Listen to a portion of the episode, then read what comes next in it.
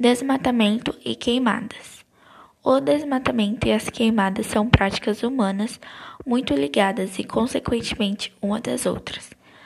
A floresta amazônica vem sofrendo muito com essas ações de maneira agressiva nos últimos anos. É tão triste ver as fotos da maior floresta tropical do mundo em chamas.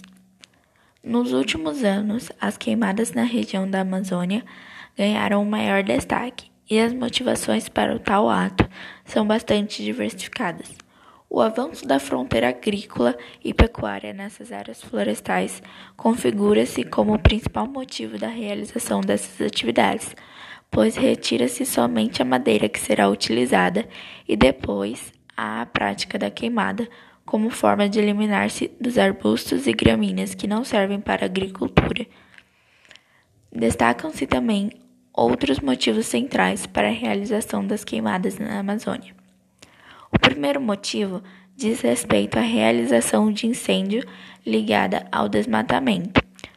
O segundo motivo é por conta das queimadas realizadas em áreas de agricultura que já existem e que foram desmatadas anteriormente.